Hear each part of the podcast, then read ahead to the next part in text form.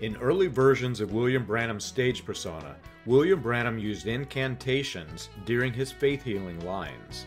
According to Branham, there were quote-unquote three high words that he had to repeat when healing the sick, and he could heal even without praying for the person who was approaching the platform.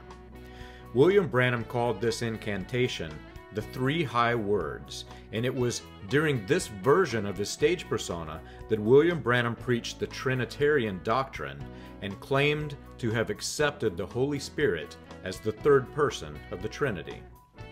In later versions of his stage persona, however, William Branham denounced the Trinity and claimed that by accepting the Trinity, unsuspecting Christians were marking themselves with the seal of Satan.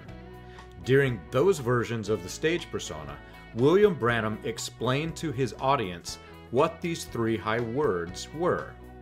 According to Branham, Father, Son, and Holy Ghost were the three high words, and they were used as a supernatural incantation against his ministry.